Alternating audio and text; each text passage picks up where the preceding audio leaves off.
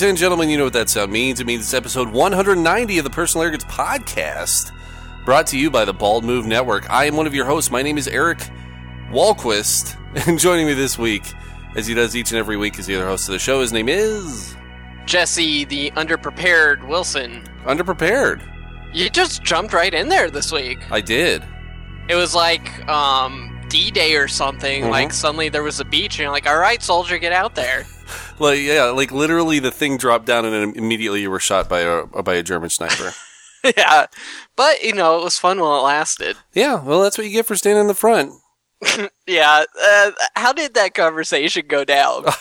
I don't like know. Like who gets to stand where? Oh god.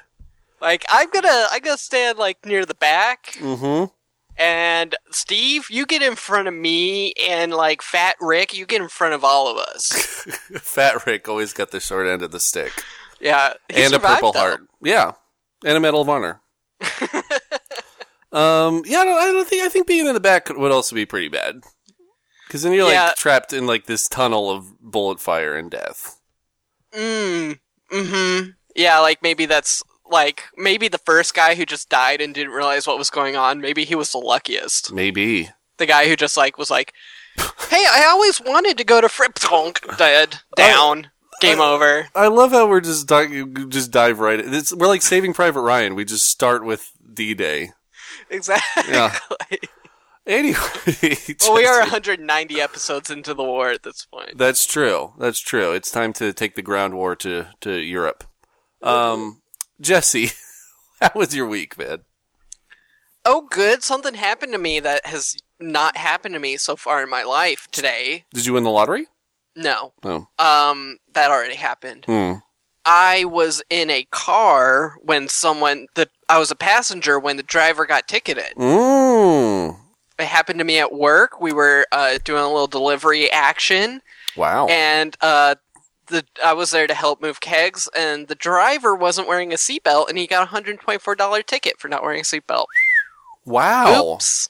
Jeez, man. Uh, so they had the audacity to pull over a beer van? Yeah, yeah. I mean, Wow. there's no. Uh, it's all fair, I guess. What? How was the state patrol. How was the cop? Was it good cop, bad cop? No, well, it was nice cop. She was super duper nice and like Right. chit chatty and stuff. And he was like, you know, uh, my, my brother in law's a cop. he was trying to get out of it, but Yeah. she's like, yeah, well, that's nice. But then the weird thing is, though, she went back and like Mm-hmm. was in the car for a while, Yeah.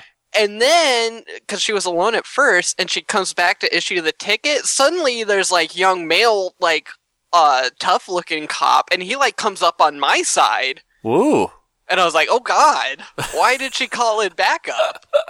What is this driver? What, what's what's in this driver's past? The, yeah, I know. There, I there was a moment where I was like, "Um, you don't have any outstanding Mhm. warrants I should know about, do you?" Yeah. So that was fun. But part of me, like, while the whole thing was going down and he was getting the ticket, I was just sitting there. I'm like, I'm actually getting paid for this. I'm on the clock right now. Nice. oh man. So were the cops. Everybody was getting paid. Except for him. It was a bit. Yeah. He took a big hit. yeah. I mean, he's probably came out negative for the hour, but I think he, he came out negative for the day. yeah. He went into work and lost money. Yikes. Yeah, that's uh that's that's interesting. Yeah, I guess the moral of the story is wear your seatbelt. Don't be a doofus. Yeah, it's funny though. He's like our maintenance guy, and he wasn't wearing the seatbelt because the seatbelt like it jams. It's like really hard to Mhm. unbuckle it, Mm-hmm. which I've noticed before, but I still wear it. And uh, so Right. he was like, "I can't even get that mad because it was my job to fix it." He's giving himself overtime in order to uh, pay off the ticket. yeah, there you go. He could always just pay himself by fixing up the van, I guess. This is this is like too cyclical. This whole situation. Everyone gets money. Everyone gets money. Um, yeah, I, I so we went camping this past weekend. We we uh we busted open the tent for the first time in the year. Yeah, it was a good weekend for It it. was beautiful. We're we're trying to go camping once a month. That's our goal for this summer. From now For the September. rest of the year. November. Well, I didn't realize that the Discover Pass works throughout the entire calendar year. So Yeah. like it's good for until April 10th of next year. Oh yeah, So I'm going to be discovering some stuff good. with the Discover Pass, and then uh, yeah, just a nice, just a nice weekend. Had a good time. There is something I do have to take umbrage with Oh. your camping style, though, Eric. Why? Because you posted photos to Facebook while camping. Mm-hmm. That's not kosher. Like there, there has to be like a no internet policy. Otherwise, it's not really camping. That's called having a new phone. That's called um, camping in the 21st century. I Can you take pictures? Is taking pictures Sure, of course you can take pictures, but you can't like go online and upload them. Jesse, I'm always online. yeah, I think that maybe it would be good for you to not be like Well- when you're camping. Well, my phone did die on the second day, so and then I didn't have a charger. yeah, I mean that's good. Mhm. That's a start. No, But maybe next time just don't go don't do the phone. but I made this awesome beach fort, and I wanted to take a picture of it. I know. Take the picture. Just wait till Monday to upload it. All right, It'll it'll be good for you. real time. I did like getting home from camping, turning on my phone, and then having all my updates on my fort pictures. That's true. That was neat. I guess you wouldn't get that otherwise. It's true. All right, you turn me around on this. It's a nice little present for you for having your phone die. You turn it on, and like everybody loves your fort. all right, Jesse, what are you drinking this week? Oh, I'm drinking um free beer from work. Tasha and I have a new resolution where we're only going to drink beers that we bought uh, on the podcast that we're doing. Drunk Nice. and Married, which Drunk and should be Married. coming out sometime, hopefully before the next Super Bowl. Let's try it. And uh, so, yeah, I have two banging beers in my fridge right now, and they're Mhm. like beckoning to me, but I'm not going to. I'm gonna, I'm gonna withhold the temptation and, uh, you know, just drink the free beer that I get from work Do right it. now. All right, and I'm drinking the Full Sail IPA. It's my standby, standalone, standard uh, IPA that I pick up from the local market. It's delicious, and I love it. Full Sweet. Sail. I'm gonna try to hit up Full Sail when we go to Bend. Uh, I think we'll be passing by where they are located on the drive down. So yeah, I'm gonna- not sure exactly where they are. Um, where are they? Oh, they're in Hood River. I think you could get through. Are they in Hood River? Yeah. Man, I need to go there because there's a there's Logsdon there, which is another fantastic brewery that just medaled at the uh, World Beer Cup. Those meddlers. They brought home a gold. Okay, well, let's move on to listener feedback this week. Um, we got a ton of it, so uh, let's start off with some voicemails. Uh, first voicemail coming to us from SoCal. FTL is out on the iPad. There goes all my free time. Thanks a lot, guys. This is Nick in Orange County. I think Nick in Orange County might have a little bit of a problem here because he called us back like two seconds later. Oh my god.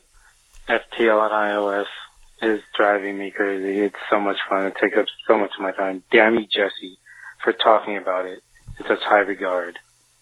So good. I think I'm addicted. Get off my back. This is Nick from Orange County. Actually, that was two and a half hours later. And then Nick decided to call us again the next morning. Uh, here he is. oh, hi there. I didn't see you guys come in. I was up to, uh, in middle of the night last night playing uh, FTL on my iPad inadvertently.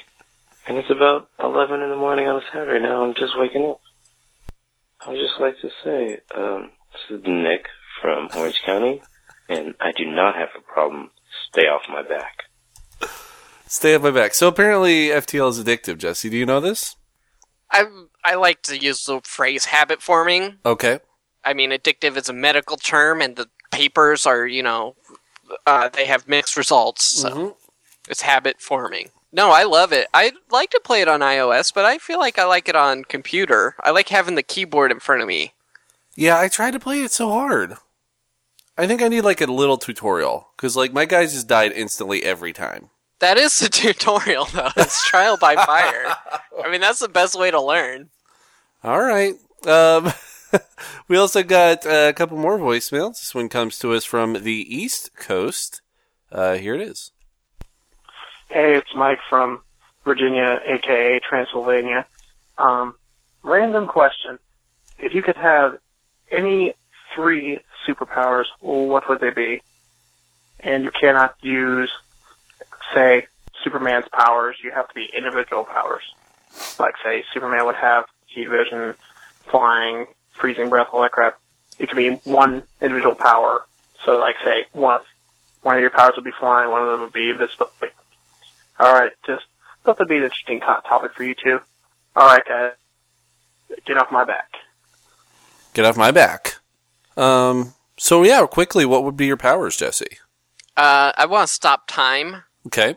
for one. I Mm-hmm. feel like that's like the ultimate power. Oh yeah.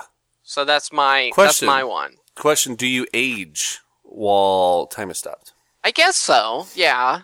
So like you could spend a whole lifetime, and then you like all of a sudden your wife would just find an old dead man on the floor. Yeah, but that's probably not how I would use that power. yeah, probably not. But Uh, I don't know. You get, you? you get an FTL, you never know. Time could fly. that would be what would happen. Yeah, I know. You I just mean, stop like- time and play FTL at work. it's like, why do you seem so old? Oh, I spent like 15 years just chilling, drinking free beer. Uh-huh. Um, yeah. That'd be good. Stop time is a good one. I like the idea of turning into an animal. Something I learned from uh, playing a druid in D and D. Mm, caress creatures. But I also like summoning an animal. Uh huh. Uh, summon, Something you learn by playing a wizard in D and yeah, D. summon monster. Um, but I also like the idea of instant refrigeration. So not instant freeze, just instant refrigeration. And like this is like a handy. Like there needs to be a show about superheroes who just have handy powers. The handyman. the handyman and like super refrigeration is is one guy he can like touch a beer and then it, it's instantly like refrigerated Mm. but not like really cold just like you know 40 degrees I want the power to heal inorganic material. to what the- heal inorganic Oh, material. Like I if you're like getting it. a fender bender, I can Mhm. touch the fender and it heals back to its normal shape. mm-hmm That that'd be my handyman power. all right you got one more power Guess I can see through walls and get to studs. sorry apparently your powers uh, garbled the me- garbled the message there could you repeat that Uh, I could see through walls and like see the studs. oh stud finder Yeah, that, that's my name, the stud finder. very handy yeah i think the handyman needs to be coming soon to hulu plus Mhm. Hulu Plus original s- series. Um, and uh, we also got a couple of uh, more voicemails. These ones regarding our very hotly contested championship um, for the Breakfast Crown. So the first one comes to us from our good old friend uh, Roger Dotsie and his dulcet drawls. Here he is. Oh, and uh, by the way, cold pizza, are you kidding me? I'm sorely disappointed that that's in the finals. Flapjacks all the way. Breakfast staple. Come on, people. Whoa! oh man, Roger summoned a, an episode. He was so passionate about that. Yeah, jeez. Yeah, apparently. So that's Flapjacks. It's two votes for Flapjacks. It would be great if if like two listeners did an episode within an episode. I would love that. Anyway. Um, anyway, and then we got another one here uh, advocating for the other side. Here it is. Hey, what's up, lovers? This is your best friend Rob Zip down in Houston, Texas. Yeehaw! Anyway, um, hopefully it's not too late to to. Uh, hope it's not too late to let me stutter over my speech. Just kidding. Um, so I'm gonna vote for cold pizza. Hope it's not too late. I'm gonna vote for cold pizza again. So hopefully that's worth four votes. Anyway, um, I miss you guys. And did you hear that they're going to have a PAX South in San Antonio in January? San Antonio is a dump of a town, but it's only three hours away. And if you guys come down, I'll definitely show you guys a good old Texas time. Anyway, um, hope you guys uh, are enjoying and blah blah blah and blah blah blah blah and blah blah blah blah blah blah blah blah blah blah blah. But whatever. I love that he cuts himself off. Beautiful yeah, run so, zip. something happened to him. I think he just got hit in the deck with neck with a poison dart I or think something. so. Yeah, he just started speaking in slow motion. Where was Rob when the ayahuasca kicked in? Perfect. Yeah, so we got another vote for uh, cold pizza. Um, let's go ahead and move on to those championships. We'll talk about PAX a little bit later in the show. Um, but uh, God, so hotly contested. In fact, this was the biggest Facebook post we have ever had on the Personal Arrogance Facebook page. Was the epic cold pizza versus flapjacks championship? it makes us makes me feel like we've been taking ourselves too seriously. Probably.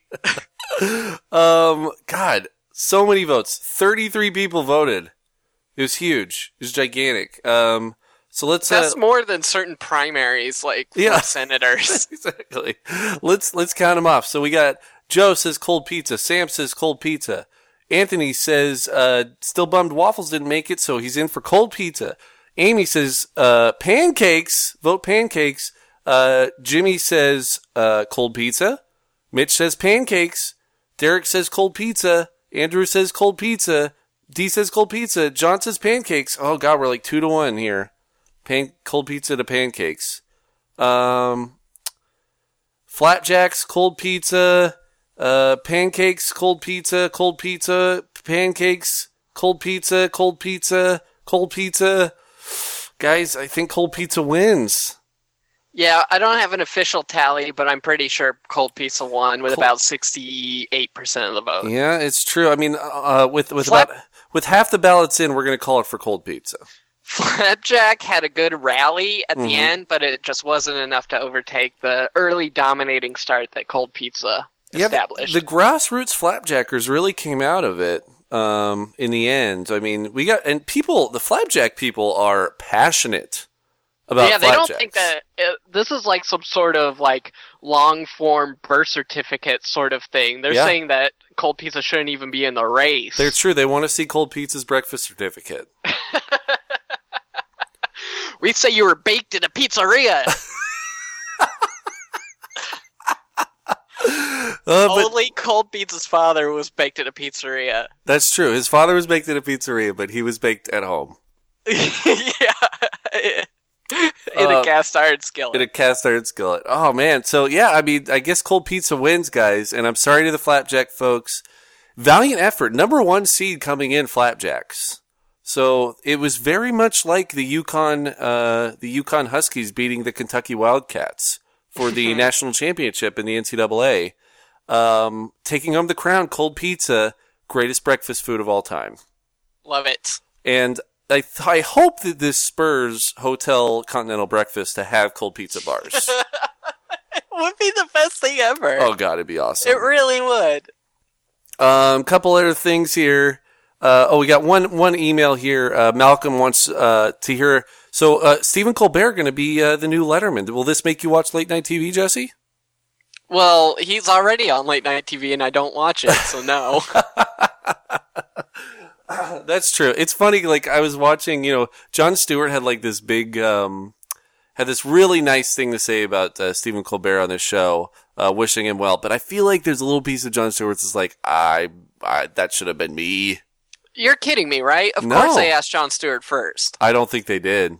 Oh, come on. They Come asked on. Jon Stewart first and he said no. Like I Jon Stewart. guarantee you. Like the thing about Jon Stewart is like you go back to the Larry Sanders show, which was filmed in the early '90s um, on HBO, which like it parodies a well, it doesn't parody it like um, it's it's set at a late night TV show, and on that show, Jon Stewart playing himself is the heir apparent to the late night TV show in like 1992. And uh, I don't I don't think they asked him. I think they went straight to Colbert.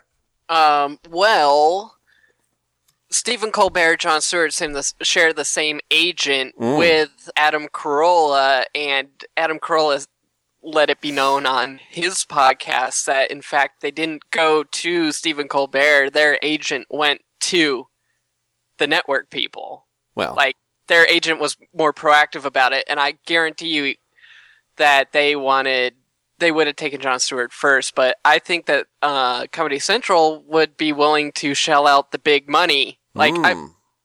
I, uh, Stewart would have had to take a pay cut. I bet you anything. Really? I because I Oh, feel like. Colbert Report is getting more viewers than the Daily Show now. That might be a completely wrong statement, but it seems like Colbert Report is more of a cultural zeitgeist now than the Daily Show. Even if it is, I think that they, I think Comedy Central wants to anchor around the Daily Show Hmm. more. That's like that is the heart of their programming more than Colbert is. Colbert's a spin-off. It's also interesting because Colbert is a caricature. I mean, Yeah, Stephen I know Colbert's exactly. So it's a like, how is that going to translate? It'll be interesting to see how it moves. But like Jon Stewart, I feel like is being more Jon Stewart of the Daily Show than Stephen Colbert is being Stephen Colbert. Um, so that's another thing is like Stephen probably wanted it. He's like, how long am I going to play this character? You know, it's a question I'm asking myself as the host of the show because like I am a, uh, uh, polygamist and in real life, but I have to, Hmm. you know, act like I have only one wife on this show to make Yeah, it I'm a- culturally relevant. We both are. I'm a polygamist, but I'm just bad with the ladies. So it's like, Mm-hmm. what's I? I can't land more than one li- wife. Yeah, I mean, we are literally broadcasting from a compound in Coeur d'Alene, Idaho right now. It's not for lack of trying. Yeah. It's true, but there's just not a lot of ladies in Coeur d'Alene, Idaho. Who would have guessed? We picked the wrong place to build a compound. Also, why are we Skyping? We live that right next door to each other. Mm, it's because you know the the passcode Yeah. is a lot of digits. It's It's, a like lot of digits. 42 case Yeah. sensitive alphanumeric. Yeah. It's It- just not worth it. It's the same as my Wi-Fi password. I can't figure out how to change it. uh, anyway, guys, this uh, this is turning into a topic. So why don't we get to the real meat of the show? Let's get to the topics. Do a little tiny minute roll off. Here we go. We're each going to roll a twenty sided dice. See who gets to talk first on the podcast this week. And here we go. I rolled a nine, Eric. I rolled an eleven Gee, on birds. a roll again. I'm liking it. Okay, so we're uh we're gonna start off this week with a little talk about games. Here we go.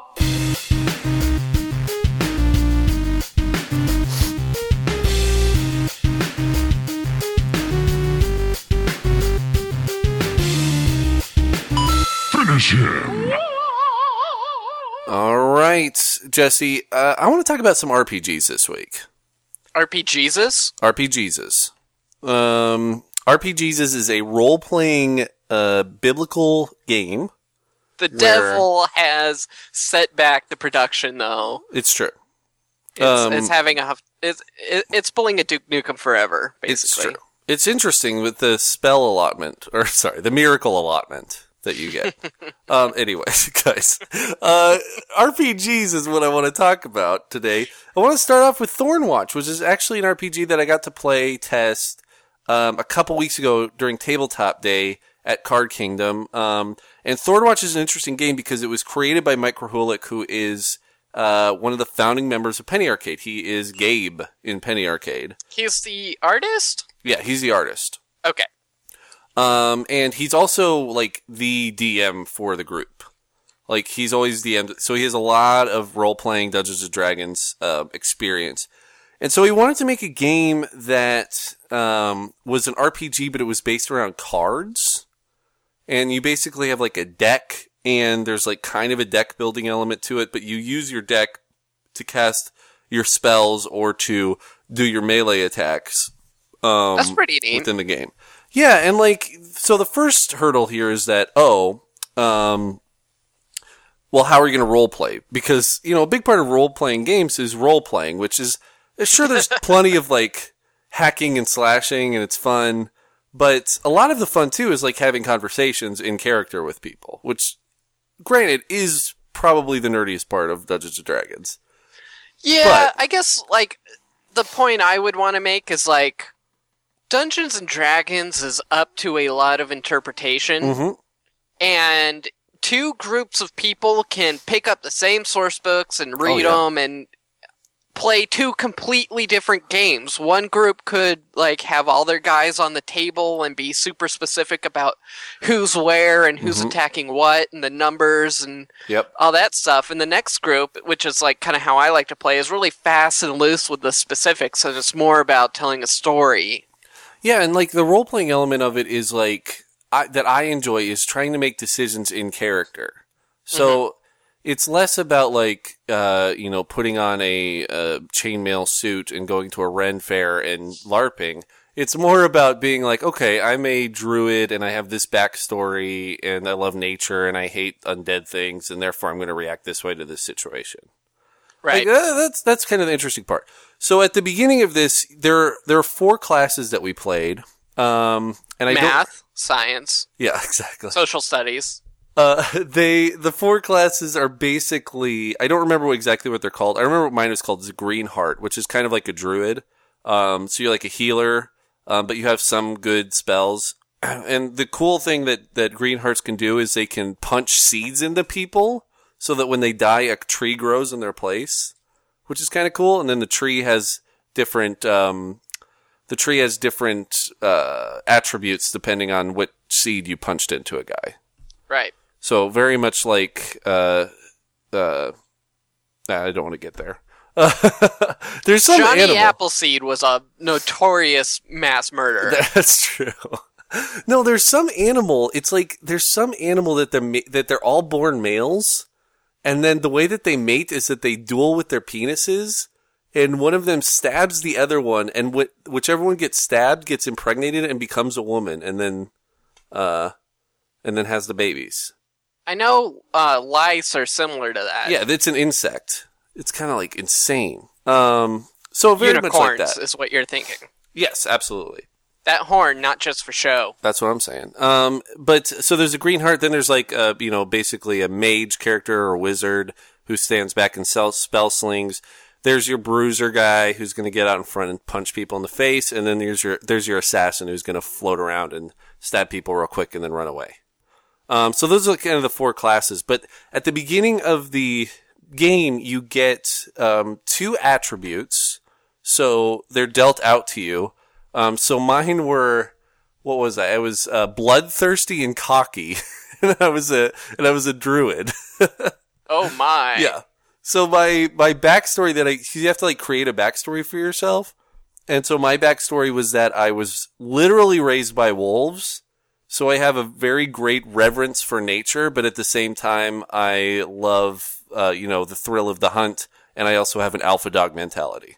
Yeah, that's perfect. Um, and then and then you're also dealt a scar card, and your scar is like kind of a thing from your past that haunts you, and so that gets shuffled into your deck. And then as you're playing, if you draw that card, you immediately play it, and then something happens. So well, there was a guy in our group who had like fear of fire. Uh, so as soon as he drew that card, he had like a flashback to like a fire, and he had he got like minus two to hit or something. So let me ask you: Is there like a DM in this game? Yes, there is a DM.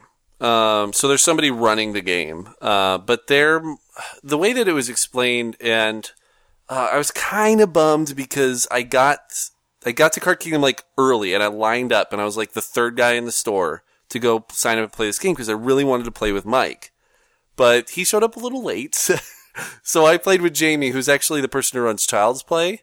And she did an awesome job running the game, and she's run it for like over a year. Um, but this was her first like public playtesting. But I was still a little bummed that because like the next group got Mike, so I was a little bummed about Oh, that. that's yeah, that's kind of weird. Yeah, but whatever. It's it was it wasn't that big of a deal. But she did a great job, and, and the way she explained it was that, um, basically like the DM's job is to move the game along, and it's not really to try to kill people, but you have to have somebody who um, manages the uh, initiative track and that sort of thing. Um, Right. But anyway, so each turn you drop to five cards, and you can play the spells that are in your hand, and the spells are either spells that you can play or you can use them to buff other spells. So they're basically like if magic cards had an ability and then they also had land attached to them. So you could either play them as land or you could play them as a spell. Um, and so all your spells need to be buffed by certain things. And so that's how that works. And then as you get wounded, the thing that I really liked was the wound mechanic is every time you get wounded, you get wound cards and those go on top of your deck. And then at the end of the turn, they're shuffled into your deck. So it's kind of like Dominion in that throughout the game, you'll start drawing wound cards and you can't play wound cards. So as you keep drawing them, they start filling up your hand. And then if you have five wound cards in your hand, then you die. That's pretty cool. Yeah, so as you get hurt, you can do less, which is kind Right. of an awesome way that that works. And then the way that initiative works is that everybody has a card, and all of the bad guys have a card, and at the beginning of each turn, the DM shuffles up the deck and then and then plays it out in a line, and then you go left to right, um, down the line of of uh, of all the characters. So sh- you know she'll she'll shuffle up the deck, play you know those six cards, and then say uh, the green heart is first. So then I go first, and then the next person goes next. And then as you hurt bad guys, they get bumped down that list, um, which is kind of a cool mechanic because like as you start hurting them, then they basically get stumbling back, and then they can't attack in that position. So all in all, a really really inventive game, really fun. I totally think I'm going to buy this game because uh, you know, a couple weeks ago, I played a D&D game with a bunch of people who had never played before, five new players, and we spent an hour rolling up everybody's characters at the beginning of the game. Ooh, yeah, that's a little tedious. Yeah. This game, you can just hand them a deck of cards and you start playing. Right. Um, so it's like the perfect entry entry point for people who want to play D&D. I don't know when it'll be available because they're in the very early playtesting phase. In fact, I can, uh, you know, I, I can be proud to say that I was one of the first four people in the world to publicly playtest this game, which I was very happy about. Yeah, that's Um, awesome. But uh, but yeah, really good game. So look out for it. It's Thornwatch. It's from Penny Arcade, and they they did their homework. You know, they've had they've had a few games out there um, produced by Cryptozoic, and none of them have gotten like rave reviews. They have their pinball, uh, their uh, uh, not pinball, table tennis. What is that called? Ping pong Ping pong. um, card game, and then they also have their uh, their like deck building game. Um, and neither of those have gotten rave reviews, but this is a game that I think could make a big splash. Uh, it's just like a great gateway to RPG game. Um, so I'm excited about it. Thornwatch, keep your eye out. Um, and then Jesse, I just wanted to ask you real quick. I am going to be DMing my first game, hopefully like in a week. Mm-hmm. Um, and I was talking to somebody, and they were and they were like, I was like, I'm gonna DM this game. It's you're gonna be a, a player in it, and then our friend Levi is gonna be a player in it. And both I played games with both you and Levi DMing, and I was Right. telling my friend that, and he's like, I was like, yeah, it's my first time DMing, and he's like, are the, are the people you're playing with have they ever DM'd? And I was like, yeah, they're like the only DMs I've ever had. And they're like, he's like, oh no. And I was like, I Oh, don't no, think it's it'll gonna be be fine. like that because we we're very like you say fast and loose when it comes to uh, the D and D. It's more about having fun. Right. Um, but Jesse, you have any? Do you have any? Um, you know, advice for a new DM? the biggest thing is treat it like improv comedy. Um, Mhm. Don't say no, say yes and, or not only that, but because I, the worst thing is, and I've played with DMs that just constantly shut you down, and Right. it's like, why am I here doing that? But uh, just remember, it's a cooperative storytelling experience. It's not you, the DM, as the all-knowing, you know, god of the Right. game. It's you are getting the story along and you're writing the bulk of it, but these people need to be able to affect and influence it in ways that are meaningful to them. And the way to do that is when they say they want to do something, be able to think on your toes and accommodate what they want to do. So this is so there's there's that element of it, but there's also like you know you have to prepare an adventure for these guys. So Yeah. how do you do that and still keep them on track? Oh, I don't know. I just make it hard for them to say no to what I have set up, you know. And like when I finish a when I finish a, a game, I ask them, "What are you gonna do next time?" Mm. And then once I have that information, I write something that's tailored to what the characters are already planning to do. So it's not too hard to funnel them into an experience when they're already headed that way. They want to head that way, and I'm giving them a big arrow that says "Go this way." Yeah. Well, and then if they say, "No, we're going to do this instead," okay, I can roll with that, and it's not Mm-hmm. going to be as much fun because I haven't had as much time to prepare for it. And Right. qu- very quickly, the players catch on to that, like, "Oh, there's this thing that's going to be interesting and nuanced." right. and we can do that experience, or we can do this thing that he's making up as he goes, and that's going to be a lot less interesting. Yeah, that's uh, th- you know, th- when I play with you, I'm I want to hear the story that you're wanting to tell us. So that's why we're here. yeah, like I'm not I'm not there to try to fuck up your shit. It's just like you're not there to try to fuck up my shit as a player. No, I'm I'm there to try and facilitate you, and that's what makes it fun for me is when the characters start to challenge me as a storyteller. Mm-hmm. That's what I like, and that's why I do it. Not just because I want to tell the story, but because I want some sort of element that's out of my control and sort of chaotic that I have to incorporate into the story because that's fun. That's Yeah. fun to me. So I will say because you and Levi are both very experienced D and D players, um, I'm going to be throwing some tricky stuff at you. Cool. But I'm I'm really really excited about it. That's the thing, though. Just wait. One of the challenges of a DM is when you put together a situation and there's a way to solve it, right. and everything, and you know, you've you've already planned for multiple Mhm. approaches that the players could take, and they just can't. Yeah.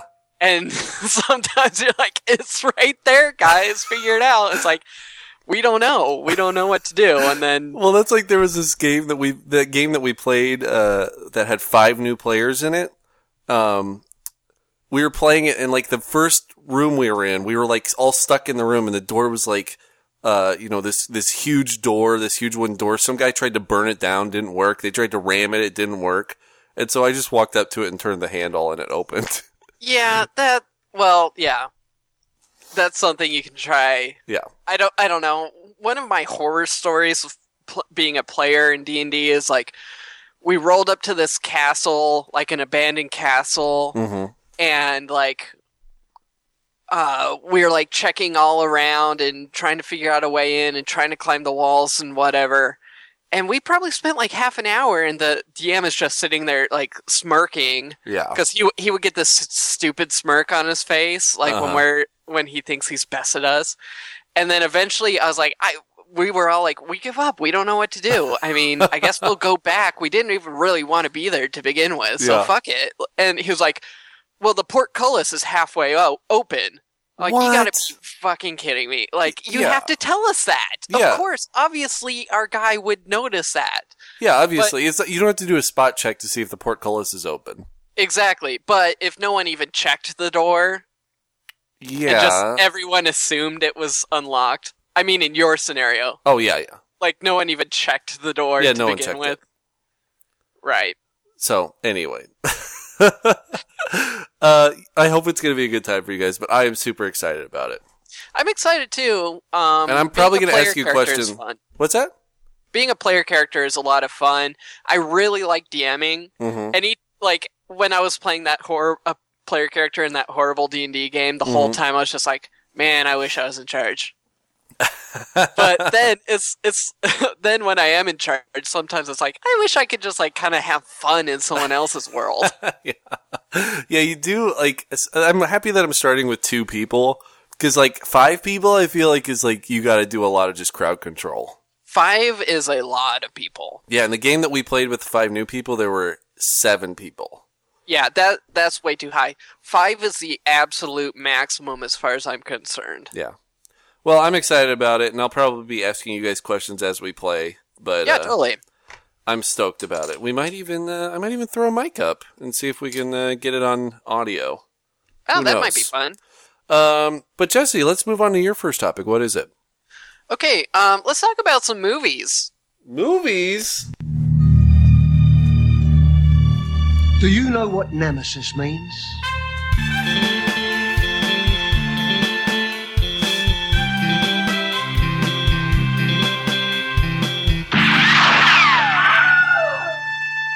You said movies, right? I did. Movies? I know, right? It's weird, but uh, so I, I read this cracked.com article that I thought was pretty funny. Uh huh. And it's the six male characters women never get to see in movies. Mm-hmm. So it's like kind of turning the tropes on their head Sure. of like what, you know, female characters in movies always are. Yeah. But you never you never see the male equivalent. mm-hmm. So I thought we could dis- discuss them and maybe we could figure out like how these characters would work in a movie or you know we've been talking a lot about D&D like maybe we can figure out a way to fit these into a D&D game. I like it. So number 6 is the Homme Fatale. he wants power and he's not afraid to use sex to get it. Oh God. Sometimes he keeps his fly unzipped in a way to get easy access to police files and lawyers' offices. Oh god. I love this idea of like the super sexy dude who's able to use his sexuality. I think that that's in movies, so I think that's basically Brad Pitt's role in every movie. A little bit in Fight Club, yeah. like it's there's definitely that like I'm a very sexy man. Yeah, true. There's always sexy guys, but it's never like there's women in a in like a power position, and like this guy is so sexy that he's able to use his sexuality to uh to seduce these women in power positions and get them to bend to his will. Isn't that basically what James Bond is about? Yeah, I don't know. You're the Bond expert. Yeah, I mean James Bond is basically inexplicable sexuality. Like Roger Moore at 60 in like the 1979 A View to a Kill is not a sexy dude, but he has sex with like three women in that movie, all of which get him to his end. Like it's like that guy must be wearing some pheromone perfume because he is an old old wrinkly man. I love it. Okay, so maybe 007 is a homme fatale. I think 007 that's basically like half of I mean pre but even Daniel Craig like he comes out of the water with the little bikini on in the Ursula Andress type uh, turnaround in Casino Royale. He was wearing a bikini? He's wearing like a basically a bikini. He's he's like basically 3 inches of fabric away from a bikini. Okay. I like that though.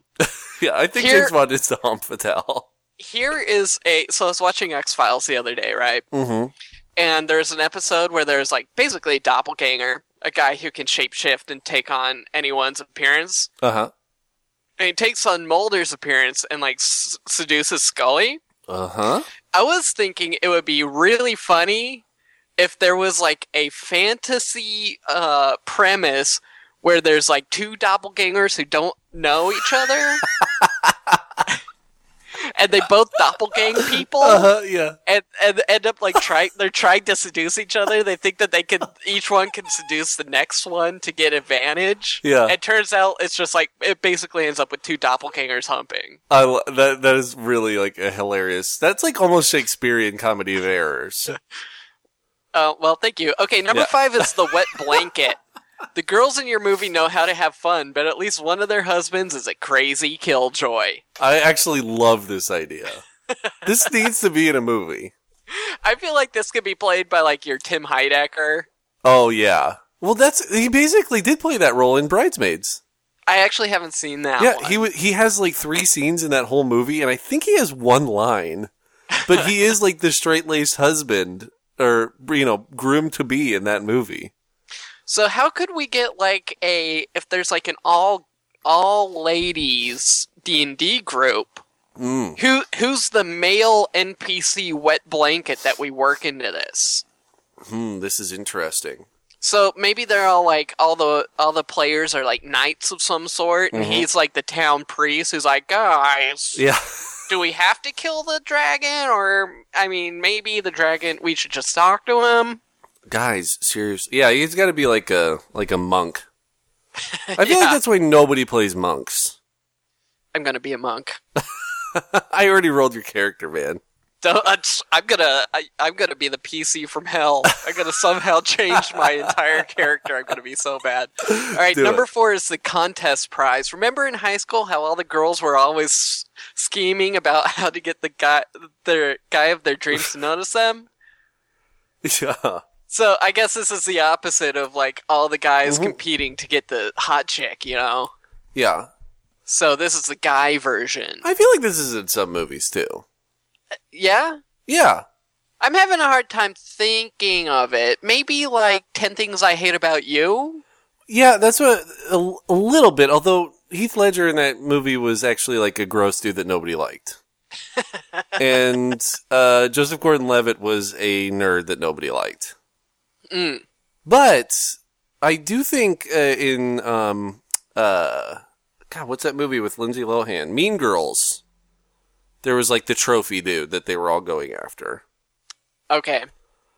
Regardless, if it takes us that long to think of two movies that have a dude in that role, I think we obviously know that that trope is uh is pretty prevalent because you could name like twelve movies that have a female in that lead.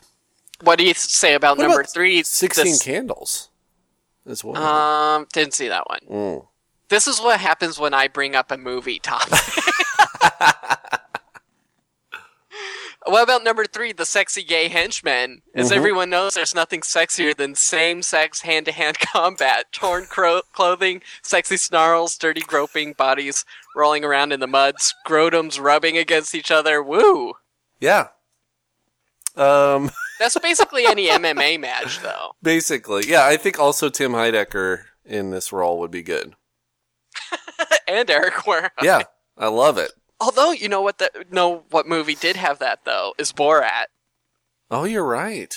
the naked uh, wrestling sex scene. That They weren't having sex; they were just wrestling totally nude. Sorry, you're right. What's the last one? All right. Uh, number one is the plot advancer. It's considered clumsy storytelling to have your main character simply tell viewers how great she is, or to have other characters verbally list her personality traits. Uh huh. Good writers should know, show, not tell, and therefore it's best to add an ornamental male character or two to show us what your heroine is like. Mm-hmm. I see. I like this whole article because, first of all, it's uh, the reason why it's absurd is because it it it it, let, it'll, it forces you to put that shoe on the other foot Right. and be like, oh yeah, I guess that that uh, you know, it's it's so interesting to me because I have a really hard time envisioning strong female characters because there's so many characters who I don't feel like are strong female characters who are lauded as strong female characters. Such as. Um, I don't know. Uh, it's Like, I mean, you take like a Laura Croft or something. right. Yeah, And then you actually is- watch it, and it's like, oh wait, she was like rescued by dudes at the end of that. yeah, rescued by dudes at the end of it, and also wearing like zero clothing the whole time. yeah, totally. like you know that's why a movie like bridesmaids is like such a good movie because it breaks down all those barriers and it's just funny on face value Right. I really need to watch that. yeah i think kristen wiig's character in uh actually it would be probably maya rudolph's character in bridesmaids is like the strong female character. That's like awesome. I don't it's it's it's and like I, i'm not trying to judge. I'm not trying to say like laura lara croft is not an awesome female character. I'm just saying like there's tropes man. And i think when mm-hmm. you break those tropes that's when you find like the real gems in characters. Yeah, So- totally. I agree. anyway but this was this was hilarious i, I It's really like liked- when you're when you're you have to break a trope by playing a druid who's also like cocky and bloodthirsty. exactly That's why it can be such an interesting like writing. I've been th- uh, I've just been I haven't actually been writing, Mm-hmm. but I would like to be writing more. And I kind of just want to take a character and like put him somewhere or her somewhere and just like write and figure it out. Like not have a idea of where it's even going. Just Yeah. kind of like try and animate something out of basically you know someone somewhere and figure it out. But Mm-hmm. Yeah. like something about that game you were talking about, Thornwatch, that's really interesting that it, you have personality thrown in that might not, you know, sort of drive with what you're expecting when you think of a druid, you know? You don't Yeah. think of them as cocky and bloodthirsty. When you're forced to, then you can make a really complex and interesting character.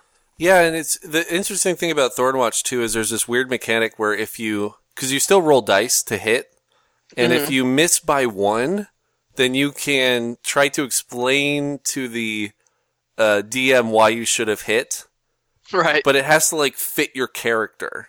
uh-huh. So like for me, I missed by one when I was fighting a skeleton, and I was like, well, I was raised by wolves. We were gnawing on a lot of bones.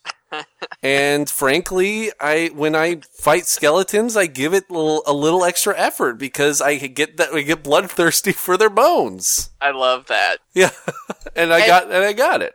that's what I'm talking about with like the yes and attitude. Like a great mm-hmm. DM will be like, okay, I like that. You're contributing to the storytelling, so I'll grant you that. Whereas a bad DM would just be like, no, you rolled a 12 and you needed a 13, so it didn't work. Yeah, so that's that's where being a good DM is like rolling with your uh, players when they have something interesting to contribute to Mhm. the story.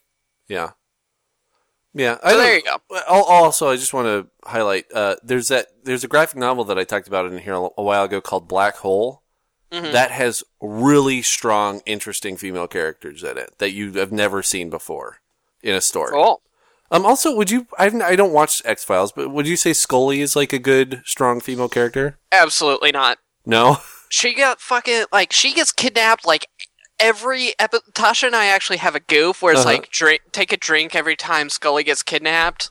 And it, it comes up more than you would think, and she's always getting rescued by Mulder. And that episode where I was talking about where the doppelganger took over Mulder and like seduced her, it was so obvious, like Yeah. that he was a doppelganger. He's like fumbling with, he can't figure out what key opens his office right in front of her, and he gives him, he's like giving her inappropriate touches that Mulder would never do. And she's a Uh-huh. freaking FBI agent, and she doesn't figure out that he's acting abnormally. Yeah. So, no. No, I don't think she's great female role model. Interesting. Well, I, I I also, I mean, I guess this is a discussion for another day, but um, there's the idea of like the That day is like the, the same day of the year, but just 1993. Yeah, exactly. I'm just saying. I'm just saying. Like, there's also the idea of like the male character, which has got become a caricature, which is basically what the Expendables is all about. It's like that macho dude character. Anyway, yeah. I guess all we're saying is go outside the tropes, gentlemen and mm-hmm. ladies. Because that's where a real interesting character is born. Yeah, that's where Tim and Eric live. They live way off the map. They live off the grid. They don't even live up to the tropes of like normal production of a like of a film or a series. It's interesting. Like something can be really weird, but it's interesting if it is so outside the norm that it doesn't relate to anything, but it's still familiar. Yeah, That's Tim and. Eric. Anyway, What- What makes me interested by that though is like the celebrities that they draw to them by doing Yeah. something like that. yeah, and I think that Portlandia kind of started that as well. Yeah, Started doing that as well. I, I haven't seen the recent season, but I think it's hard to carry something on like that for a long time. I agree. But um, but yeah, I, I agree. Uh, let's move on to some trivia. Let us. Let us. Uh, we're gonna, it's gonna be doing um, Genus One Trivial Pursuits. Switching it up. Roll to one. Time for some geography, Jesse. You ready to go? Oh, my favorite. All right, you get to go first. Uh, please play along at home. What river are the cities of Patna and Calcutta on? Uh, I don't know. I'm going to embarrass myself. I don't think I could name a river in India. So I will say the Duz River. D-U-Z. I believe that is in Evra, or whatever the name of the land where the D and D campaign were in is set. I believe it's the Ganges, Mm, and it is the Ganges. well done. Uh, Jesse has questions for me. What country's capital is Tirana? Tirana. I'm just going to go with Italy. That's totally wrong. It's definitely Rome. Uh, Tirana. Iran? Albania. Albania is the country. There Learn something new every day. Jesse, this question's for you. Please play along at home. What country forms a 2,000 mile archipelago along the east coast of Asia? 2,000 mile? Uh, Is- 2,000 mile archipelago or archipelago if you are British. Is it Indonesia? Uh, jeez, I'm just going to go with Japan. Yep, it's Japan. Oh, god that was my first thought, but then I was like, no way is that 2,000 miles. Yeah, that's kind of crazy. Because, like, Well, Seattle to San Diego is 1,000 miles. Wow. Yeah. I wow. Yeah. I'm impressed. I'm not even mad. Uh, just the question for me, and it's a little bit of a victory lap. What city is surrounded by Rome? I believe that is Vatican City. uh, yeah. I, I think it's, um, the Vatican City, like the Ohio State University. I'm looking at the answer here. There's no the in front of Vatican City. So Eric wins everything tonight. Congratulations. Very exciting. And that means we get to talk about more games. Here we go.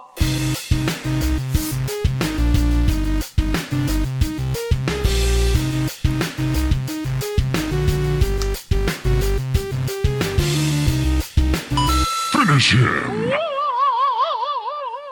All right, Jesse. We t- uh, Rob Zip mentioned this a little bit uh, toward the beginning of the show, but it has been announced where the next PAX will be. It will be PAX South, and it'll be in San Antonio, Texas. Ye, motherfucking ha. Ye motherfucking ha. Uh, so there have been, um, you know, there there were three PAXs up until this point. There was PAX, which I believe was founded in 2004. There was PAX East, which was founded in 2010, and there was PAX Australia, which was founded in 2013. right, but it's not confirmed that PAX Australia is a recurring theme. Well, it, yeah, it is. I mean, it's, oh, is it? It's I thought it might year. be like roving. um, no, it's going to be in Australia. It's, oh, my bad. It's and I think it's still going to be in Melbourne. I believe that um, it's moving to a different expo hall though in Melbourne. well, that. Never mind. I Um, don't know what I'm talking about. no, PAX South is is definitely happening. Um, but yeah, now PAX South. So Jesse, what is your gut reaction to hearing PAX South, San Antonio, Texas? Uh, well, I'm happy it's happening. I Mm-hmm. view it as like a pressure release valve, Okay.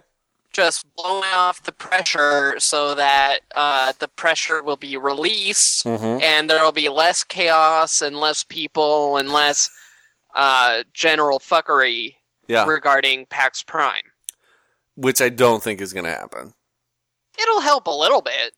I think it'll help a little bit, but like even PAX East uh, didn't release that pre- pressure valve at all. And I understand that PAX East is three thousand miles away from Seattle, but I think San Antonio is about two thousand miles away from Seattle, or as you might, you know, as a crow flies, the entire length of Japan's archipelago.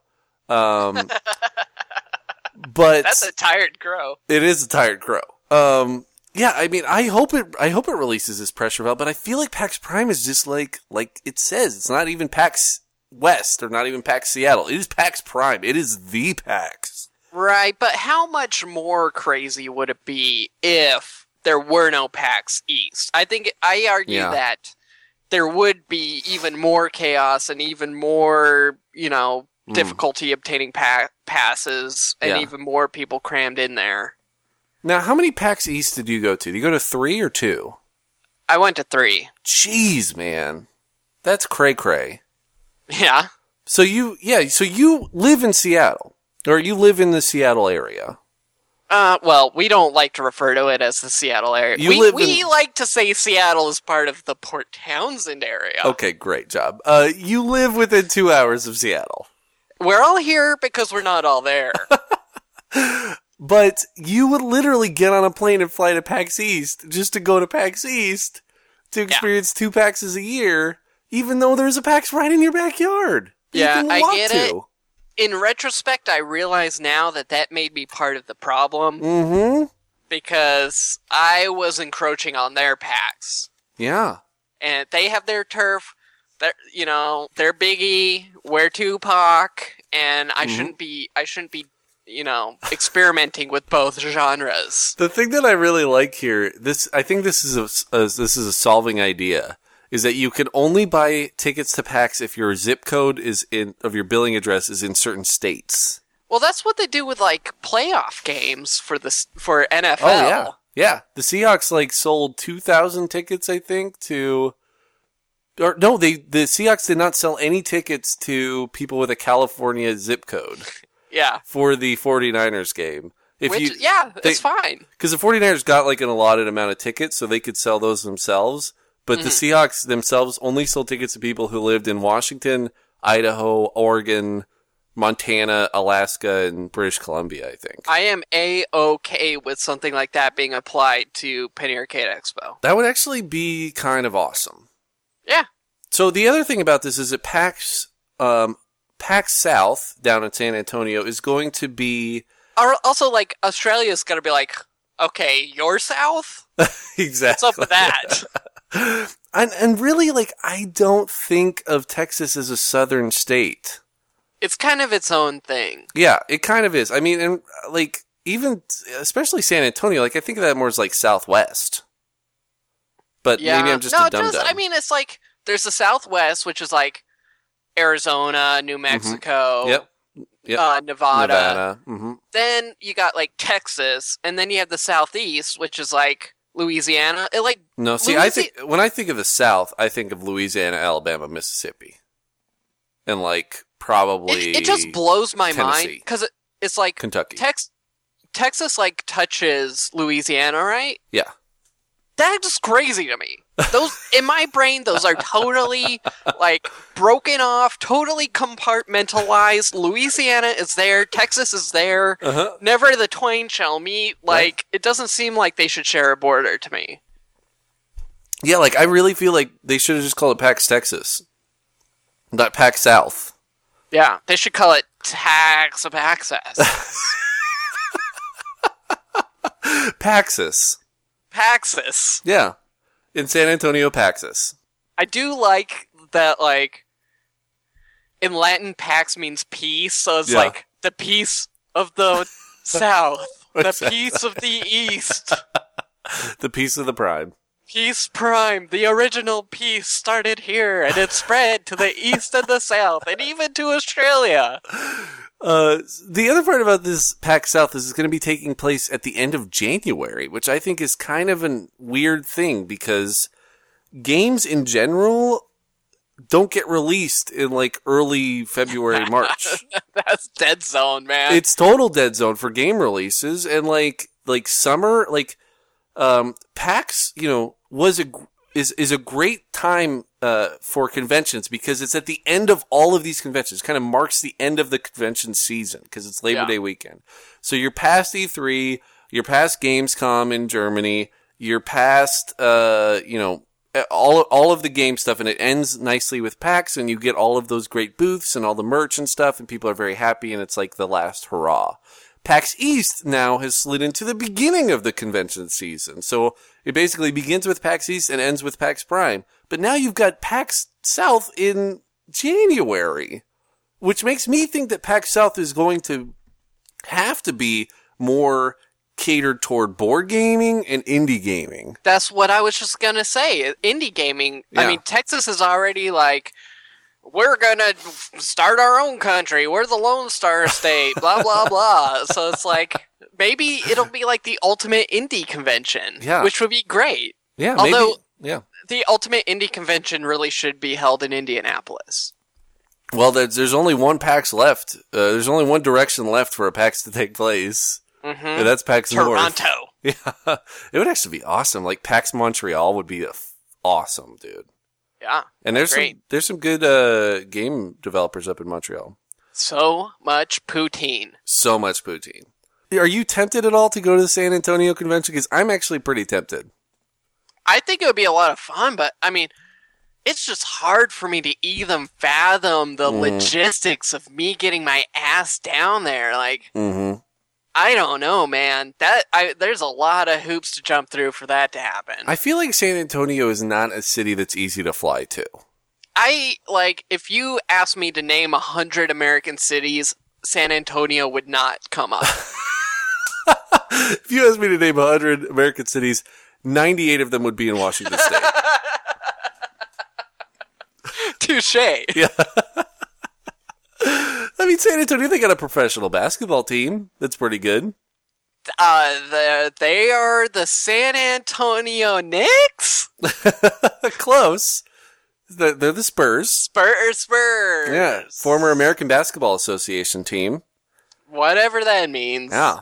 Um, No, I mean it's just like I don't know. I am, I'm really I would love to. It would be great if I got to do that, but just the whole list of things that are going to happen, Yeah. I don't think I have it on there. Well, do you? So this, you know, but are you tempted by this idea? Like honestly, PAX South sounds a little bit more tempting to me than PAX East even does. Because PAX I would East is blown up. I would definitely go to PAX South before I went to PAX East. Yeah. For sure. One, it would be great to go to Texas in January Yeah. when I'm freezing my ass off and Yeah. I can go down to somewhere where it's like 60. Yeah. That would be fantastic. Two, I would just like to go and experience a new city for sure. Mm-hmm. Get, get on the Riverwalk. I've watched a lot of Travel Channel specials about San Antonio. Yeah, and uh, Rob Zip said he'd show us a Texas time. Mm-hmm. Which I think would be fun. I would love to go shoot stuff and eat like ribs and drink a bunch of Texas beers. I I think I would make a great Texan, honestly. That's true. You got you, all you need is a belt buckle, dude. You're basically Texan. Totally. I already have a belt buckle made out of a Kentucky bourbon barrel, so There you go. I think that might fly. yeah, I'm definitely tempted by this. And, you know, this is the time of year where I need to take a warm vacation. Like, I need to get out of the slog of Seattle and, and go someplace warm. So, God, San Antonio sounds kind of fun. I don't know. I'll check the airfare. I'd love to go. Yeah. If I could crowdsource this thing, if maybe we could do a live show and charge Mhm. like four hundred dollars a ticket. Right?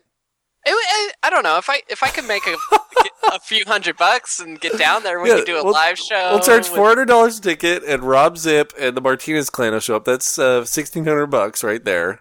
And I Yeah, think that'd be the only people in the audience. even better. Mm-hmm. I love it. Um, yeah, no. If, if there is some way for me to get down there, I'd love to, but I just I don't see it happening. All right. Well, let's start the hashtag now. Get Jesse to San Antonio. It's a long one, uh, but let's get that trending. All right. I'm excited about it, though. I think it'll be cool. Oh, real quick, Jesse. Any other place that you think? I think Montreal would be a great place. But where do you think the next PAX should be? Apparently, Robert Khoo says that there there could be up to six PAXs. That's how much he thinks that they can handle. So this would be the fourth PAX. Where do you think the next PAXs should be? Green Bay, Wisconsin, Yeah. um, Miami, PAX Florida. That'd be weird. and uh, I don't know. It'd be interesting. Vancouver, BC, the same weekend as PAX Prime. That's actually awesome, dude. No, I think Montreal would be a really good place. They haven't done PAX in a place that doesn't have an English speaking, um, you know, country. Right. Well, they should do. I've been saying this. They should do Pax Romana. in Italy. It writes itself. I don't know, but You could, uh, you could just book the Coliseum. It's been around for a billion years. Oh, that would be sick. It's not going anywhere. Yeah, and like apparently they're already they've talked about it like they don't have a convention in Germany or England because there are already game conventions that kind of cover that thing there. Right. That makes sense. But maybe PAX Paris. Mm, Pax Paris. PAX Paris. All right, Jesse, what's your Seco Topo? Oh, I got some science.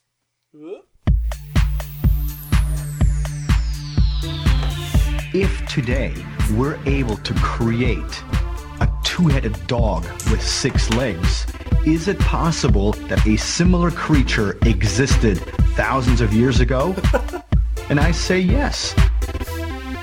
Great stuff. Great stuff.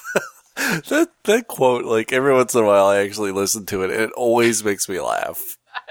it's so absurd. It's so crazy. I just love the ending, and I say yes. yes. I'm sorry. All right, so Boston.com. A quick candy bar may stave off more than hun- hunger, Eric. Mm. It could prevent major fights between husbands and wives, at least if a new study that used voodoo dolls is right. Voodoo dolls. Now this is a study I can get behind.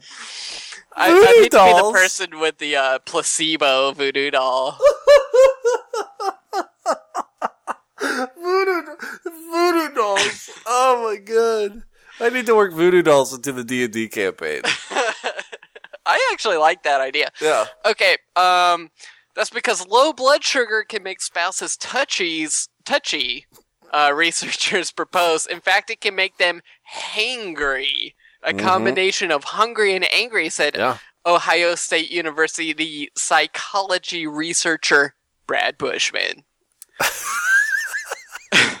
we need Brad glucose. Bushman. We need glucose for self control, said Bushman, Mhm. lead author of the study, which was released Monday in the Proceedings of the National Academy of Sciences. Anger is the emotion that most people have difficulty controlling. So these researchers studied 107 married couples for three weeks. Each night they measured their levels of the blood sugar glucose and asked each participant to stick pins in a voodoo doll representing his or her spouse that indicated levels of aggression. Mm. So the researchers found that the lower the blood sugar levels, the more pins were pushed into the doll. Jesus Christ. Like, I really feel like if you handed me a voodoo doll of my spouse and said, this is Lydia, stab her with pins, I'd be like, fuck, it doesn't matter how mad I am. I'm not going to sta- ceremonially stab my wife with pins. Well, here's the thing. The study also found that the spouses were gener- generally not angry at each other. About 70% of the time, people didn't put any pins in the doll. Yeah. The average for the whole study was a bit more than one pin a night per person. I feel like those people should find some marriage counseling or something. it's just like, why? That's really violent to be like, I'm going to stab this representation of my spouse. But you don't need to. All you have to do is find a vending machine, Eric, because Mm. eating a candy bar might be a good idea if spouses are about to discuss something touchy. because the more blood sugar, this happens to me all the time. There was a there was a time I remember this very clearly. I went up to Bellingham with my uh, mom and my sister to try and like search out uh, a place for me to live. This was when uh, I was moving into college out of my parents' house, Uh huh. And uh, I had like this crazy allergy attack. I like could barely open my eyes. I was like sneezing all the time. I was like itchy and just horrible. And we were like at each other's throats. It was unpleasant and horrible. And then we went and we ordered a pizza and we just sat and chilled and ate pizza. And after that, it was like totally a okay. Yeah. It's like that commercial with the Godzilla, Oh, yeah. and they just throw him a Snickers bar and he chills out. No, this is uh this happens a lot. Uh, you know, if we're ever going on an extended road trip, Mm. Lydia packs the snacks because she understands there's a Walquist hunger. Yeah. There's, There's, definitely a, a, Wilson hunger. there's too. a real th- there's a real Walquist hunger, and if I'm driving and I'm hungry, everybody on the road becomes a major asshole. Everyone. especially you, ironically. Yeah, that's the problem. I literally mean everyone. This is a universal effect. Um, yeah.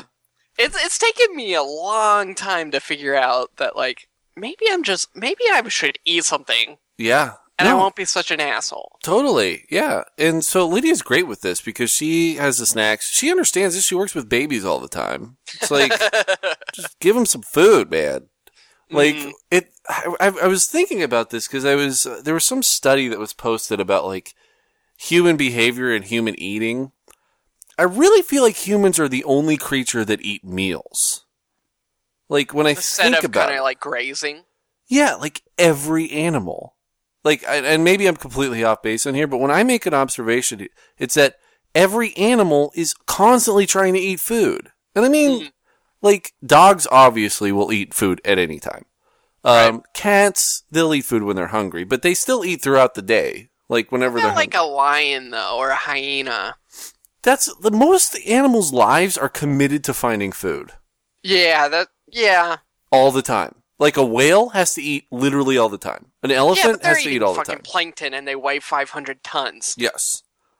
But but yeah, like every animal just eats all the time and we as humans have decided no, we're only going to eat 3 times a day.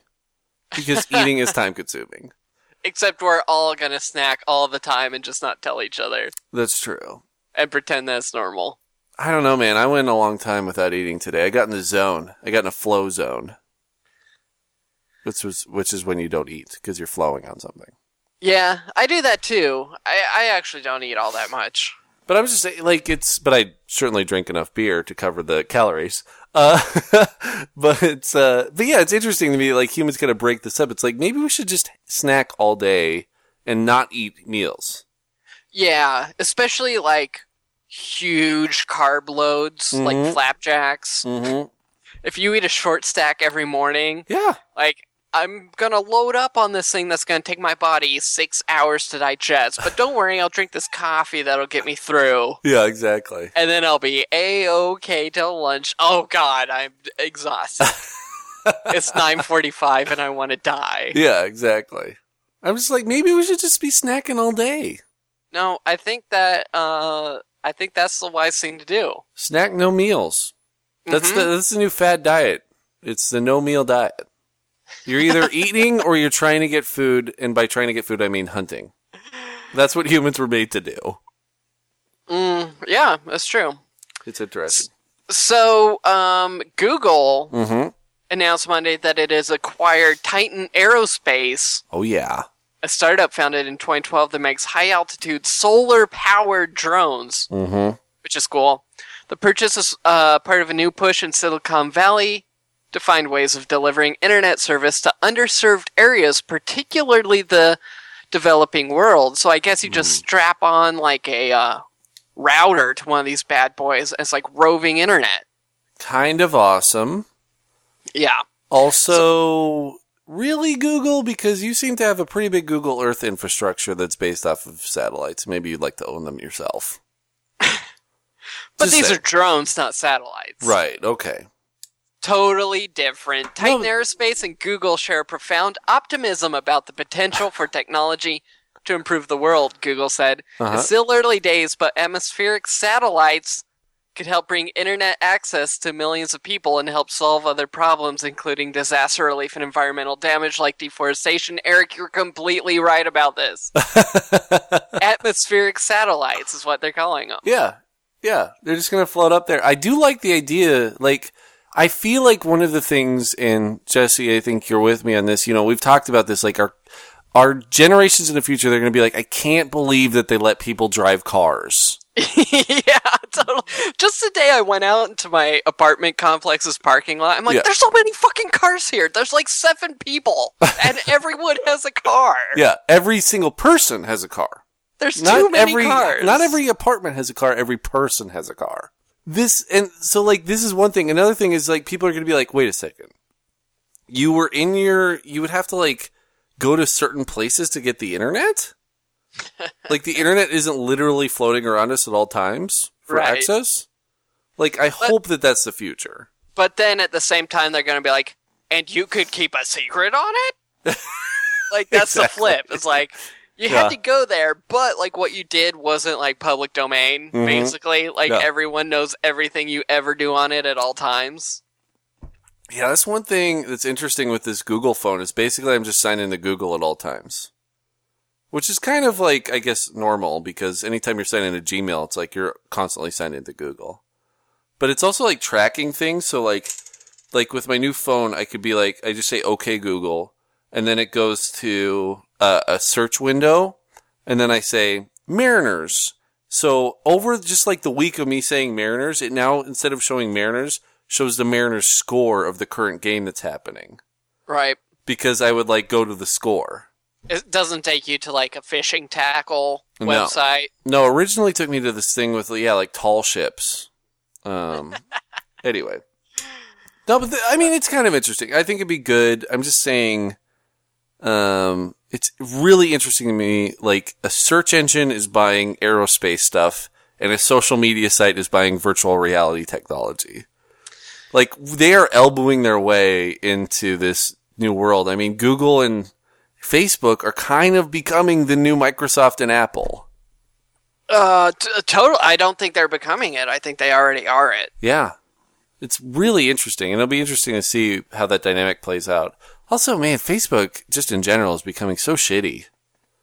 Like, yeah, I, no, lo- it sucks. I log into Facebook and literally, like, I maybe get like one out of nine are actually one of my friends posting something. Everything else is either an ad or a corporate website telling me to look, click a link. But here's the thing: all I do is bitch, moan, and complain about Reddit. I complain about Yep. Facebook. Guess what I do when I go online? I go to Facebook and Reddit. I, Mhm. I can't help myself. I, I literally have the muscle memory of FACE Oh, on my yeah, left hand. It's hundred like percent. It's bad. I, like, automatically FACE E and then enter because it's already in my search or I it's need to go to browser. rehab for like computer shit. Yeah. Anyway, Wait, you guys didn't have rehab centers for digital technology? no, back then you could just do it all, all the time, all you want. Everyone thought it was a okay. it's all good, boss. God, I feel like our generation is going to be such weird old people. Yeah, well, hopefully we make it that far before like the singularity cyborg drones from Google Book like just assimilate us in assimilate us into the piles of carbon that they use to fuel their data centers. I just think it's hilarious. Like, like, like, you know, like the old people now, part of the greatest generation. You have like a great legacy. Yes, except old people now are were born in like 1942. That's true. No, I'm talking about like super old people. Because Oh, like okay. we're gonna be living like 110. We're gonna be. They're gonna get this like stem cell so. injection, and we're just gonna be rolling forever. That'd be cool. That's one thing about the Walquist clan is that our hearts beat forever. We got old, old people in our clan. So like we're gonna be super old, and then like you got like the hippie generation. At least like you know people grew up during the '60s. Like you you've understood all the social turmoil, and then like figuring out this new America and this new society. There's a lot of like enlightenment from that period moving on. And then you've got like the 80s on, like are gonna be the weirdest old people. Like we grew up, like what is, what happened for us? MTV?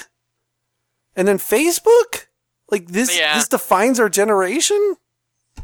Anyway. Uh, yeah, I don't know. I, I think we're going to be defined by the fact that someone that's our age Mhm. actually did grow up in an, a pre-internet existence. Like I remember getting Netscape. Oh, you yeah. know, and and that kind of thing. Like what'll make us interesting is that we did live in this age before the information age. Yeah, like yeah, I guess so. Like I remember we got Prodigy internet in like 1989. Oh, we have Prodigy too. yeah. My dad had a Prodigy crewneck sweatshirt. Yeah, he he swapped out that one for the Tool Time Yeah, Home Improvement. dude. Lydia was talking. We were talking about like terrible movies, and for some reason Lydia hates the Santa Claus. But the original Santa Claus, like I really like that movie. And then my and then Lydia was like, "Oh, you you and your Tim Allen."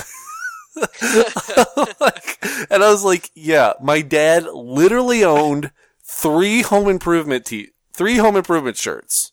And you were like, Yeah, I was like. "Ba-dum-ba-dum, bum-ba-dum, bow." I don't think so, Tim. Mm, Halloween episode, am I right?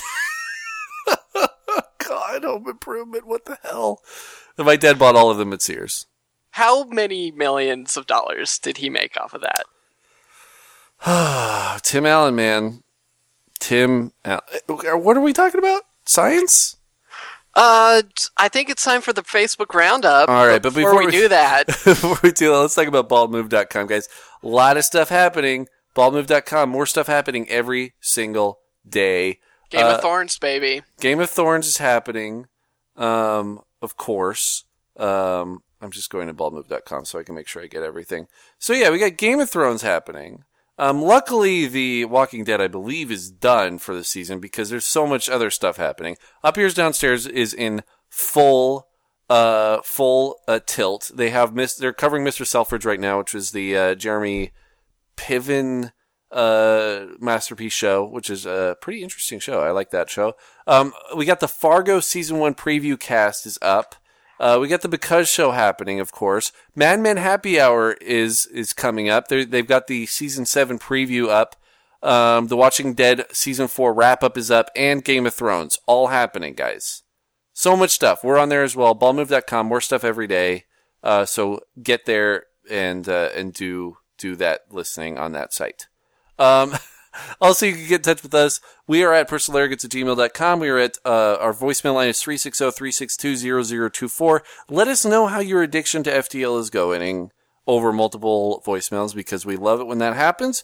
Uh, of course, we are on Facebook. We are on the Personal Arrogance Facebook page and the Bald Move Facebook page. Um, we are also on Twitter at Personal Podcast, and you can also rate and review us on iTunes. If you haven't done that already, please do it. It helps move us up the rankings, make this Personal Arrogance Nation a little bit bigger. We talked about the Facebook page, but on the Personal Arrogance Facebook page, every week we post our Facebook roundup. We also do things there like the final voting for the Breakfast Championship. So if you haven't liked us there, like us there um, and become a part of the conversation. The Facebook roundup every week we post and we say, hey, we're recording. What do you want us to talk about? You post it. We talk about it. That's the deal. And, uh, and here we go. Facebook roundup for this week. Oh gosh, so many comments. You guys rule. Um, Andrew Lloyd says, can a batter try to hit the ball if he's being intentionally walked? Also cold pizza. Uh, this goes back to, this goes back to our baseball conversation. Yes, he can. If the ball is in the strike zone, he can. You know, he, he can swing at any pitch, even if it's outside the strike zone. That's happened before. A guy hit a dinger off of an intentional walk, right? Yeah, a couple weeks ago, actually, it was a college game. They were trying to intentionally walk a guy, and the bat and the pitcher just straight up missed and just left a uh, a, a big old juicy pitch right over the plate, and he just knocked it out of the park. And it was also the game winning home run. Wow. Um, so yeah, you could do that. I also I believe Vladimir Guerrero did that in an MLB game once. Um, what? What? What nationality is that? Vladimir Guerrero? Yeah. Uh, I believe he's from the Netherlands Antilles. I'm not sure. No, I think he's from Dominican Republic. Um, Great I- name. Great name. Oh, Vladimir Guerrero is awesome. I love that guy. He's Dominican. He's from the Dominican Republic. Uh, came up with the Montreal Expos. Love him. Anyway, Love those expos. love the Expos. Montreal. Oh, per- yeah, they got a great expo, hall, Montreal. Perfect. Exactly. Yeah, the packed expos. I love it. Um, Zach says, I think it depends on how drunk I was the night before. If very, then cold pizza. If not, then flapjacks. That's not a vote, Zach. Yeah, He says also. kind of like filling in all the bubbles on the voter sheet. exactly. He says also, I know you don't like Chris Hardwick too much, but have you seen At Midnight? It's right up his alley, and he takes shots at himself with all the talking blank shows that he hosts. Yeah, I've seen it, and it's obviously scripted, and it's tried to pre- be presented like it's not scripted. And I don't know, man. Chris Hardwick, he just he just rose me the wrong way. I don't get it. I feel like he could be a successful me. Okay, he is like forty two, so there's still time to become Chris Hardwick, buddy. All right. Sam says, "Hey guys, sorry to get to round, uh, get around to calling you this week. I'm a big fan of the new show Black Sails, which has been released entirely on Amazon Prime. So I wanted to ask you if you've been enjoying this revolution Netflix has started of entire seasons released in one go, and do you have any recos? Of course, we will have recos at the end of the show, but yeah, I like it. I like this whole being released at once. I haven't actually watched the show that's been re- uh, released that way. I think that you might because after Oh, I did watch Orange is the New Black. yeah, Orange is the New Black, uh, personal or personal arrogance, um, Arrested Development." Mm, Uh, true. same thing. touche, touche, touche. Yeah, Uh, no, I mean, I think that's the way it's going to happen in the future from now on. Did you hear that Joss Whedon is going to be doing a Firefly series for Netflix after he's done with the Avengers 2? Shit. Don't try. This is like you. Hey, guess what, Eric? Did my mom call you? She was like, "Hey, imagine you remember that great goof about the Maple Leaf being back, Eric. Now it's time for you to get him with a Firefly being back." It's serious though. Bull. Don't believe it. I do not believe it. I choose not to believe it. It's actually going to be more episodes. They're slated to have more episodes in the first season of Firefly. That shouldn't be hard.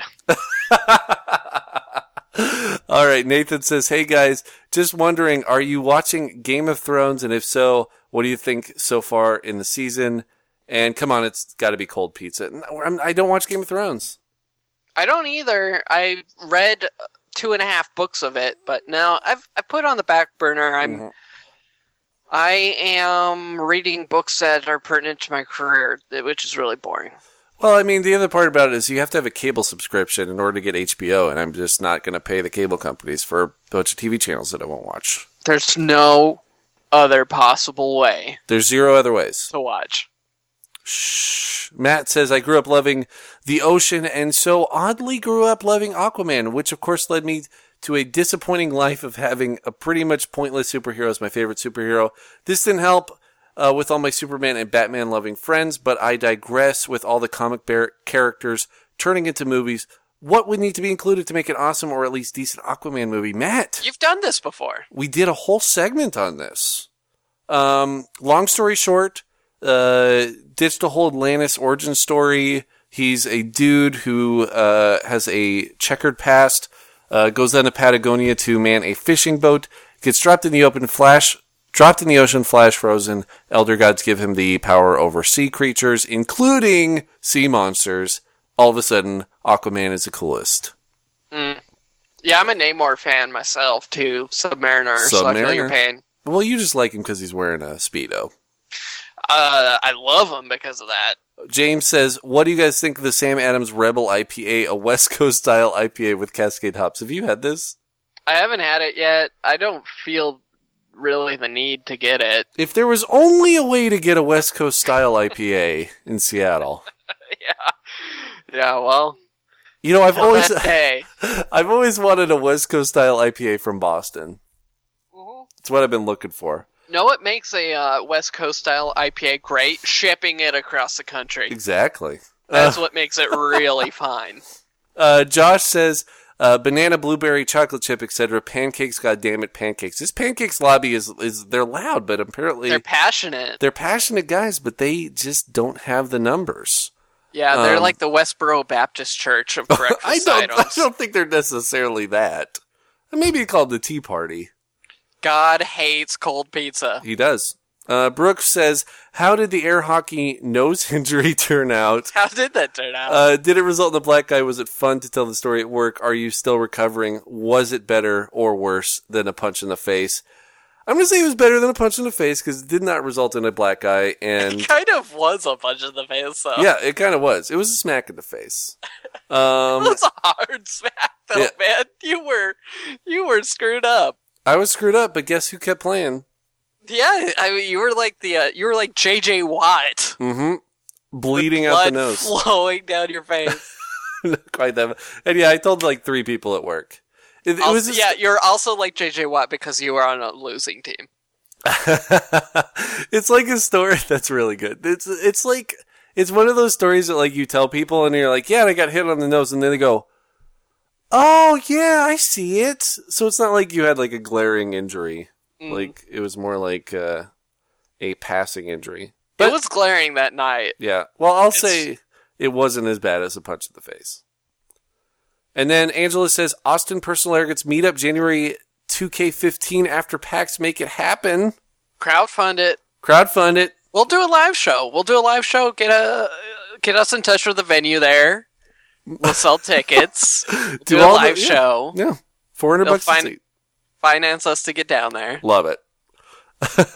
I actually, I, I, I, I'm going to see what happens. It's it's tough because I get so little vacation time, and you know it's good to spend your vacation time with your wife. Um, but God, I want to go to this. I want to go to the inaugural PAX East or PAX South because I went to the inaugural PAX East. Yeah, that's fine, but that's the one that they always fuck up. I kind of like it though because it's like so indie and weird.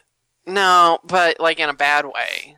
Like in a bad game that's not ready yet. It reminds me of like the Meydenbauer Center, Which sucked. Those years sucked. like taking a shuttle between the convention hall and the and it was so game. crowded and there's nothing to do and you're jammed in there and it was unpleasant. No, that was not good times. I like the cadence that you were using. It was almost like a Bill Cosby esque cadence there. Uh, well, what can I say? You're so tired and there's nothing to do. I was trying pretty hard not to go into an impersonation there. Mm-hmm. So, Well, mine was bad enough for the both of us. So let's move on to recommendations, Jesse. What's your first reco? well, I got to keep saying it, man. Go to uh, fundanything.com forward slash patent troll. They are fighting patent trolls who claim to own podcasting, and if the Adam Carolla show fails, we all fail and we all go down. So donate. They're at three hundred forty-three thousand eight hundred ninety-nine dollars, and that needs to be closer to a million. So give them five bucks. There you go. Be a part of the crowdfunding effort. Uh, I'm going to recommend a movie that I watched, Wolf of Wall Street. Really enjoyed it. Um, it's it's interesting because it's like I used to work at a sales organization uh, that sold insurance, and like this frat boy mentality is like pervasive, and this was just that like cranked up to a hundred. Um, a lot of people were like, "Oh, this movie's glorifying this stuff." It's like, no, it's not. Like, Martin Scorsese likes to show the overindulgence of certain, um, you know, walks of life in order to in order to make people understand how horrible these people are. I mean, that's why he made his bread and butter on gangster movies. I guess Right. he also made Raging Bull, which was, uh, but I mean, the main character in Raging Bull is like a train wreck. Like he makes movies about people who are train wrecks. I Um, think that Martin Scorsese overindulged in green screen when it came to that movie where, uh, what's the one I'm thinking of? what Hugo? No, no, no, no, The Aviator? no, no, no, no. The bad one about the murder. Oh my god. Oh, the yeah, Shutter. Island. Yeah, that one. Shutter Island. That was a fantastic joke, Jesse Wilson. Way to go. Anyway, uh, Wolf of Wall Street, it's worth uh, the rental. Jesse, what is your Secotapo? I'm gonna also forget what I just said about giving Adam Carolla money. Give me money. Mm-hmm. Specifically my wife, go to etsy.com slash pages slash Rosavina Pottery. Not gonna lie with you guys. Last week, I was toying with the idea of picking up a bartending shift because I'm not making enough money, like in my real ass life. Mm-hmm. So I kind of need to make some more money. And if I do pick up another shift a week, you say goodbye to me being on this podcast because I'm just not going to have time for it. So one thing you can do, I'm not even fucking kidding. I know.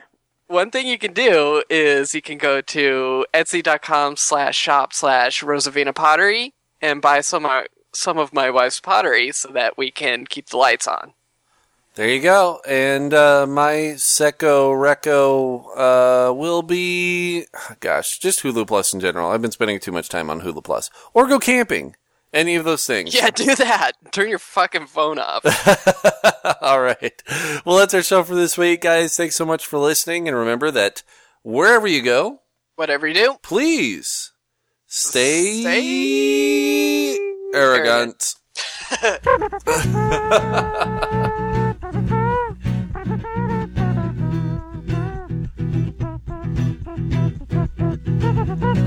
you.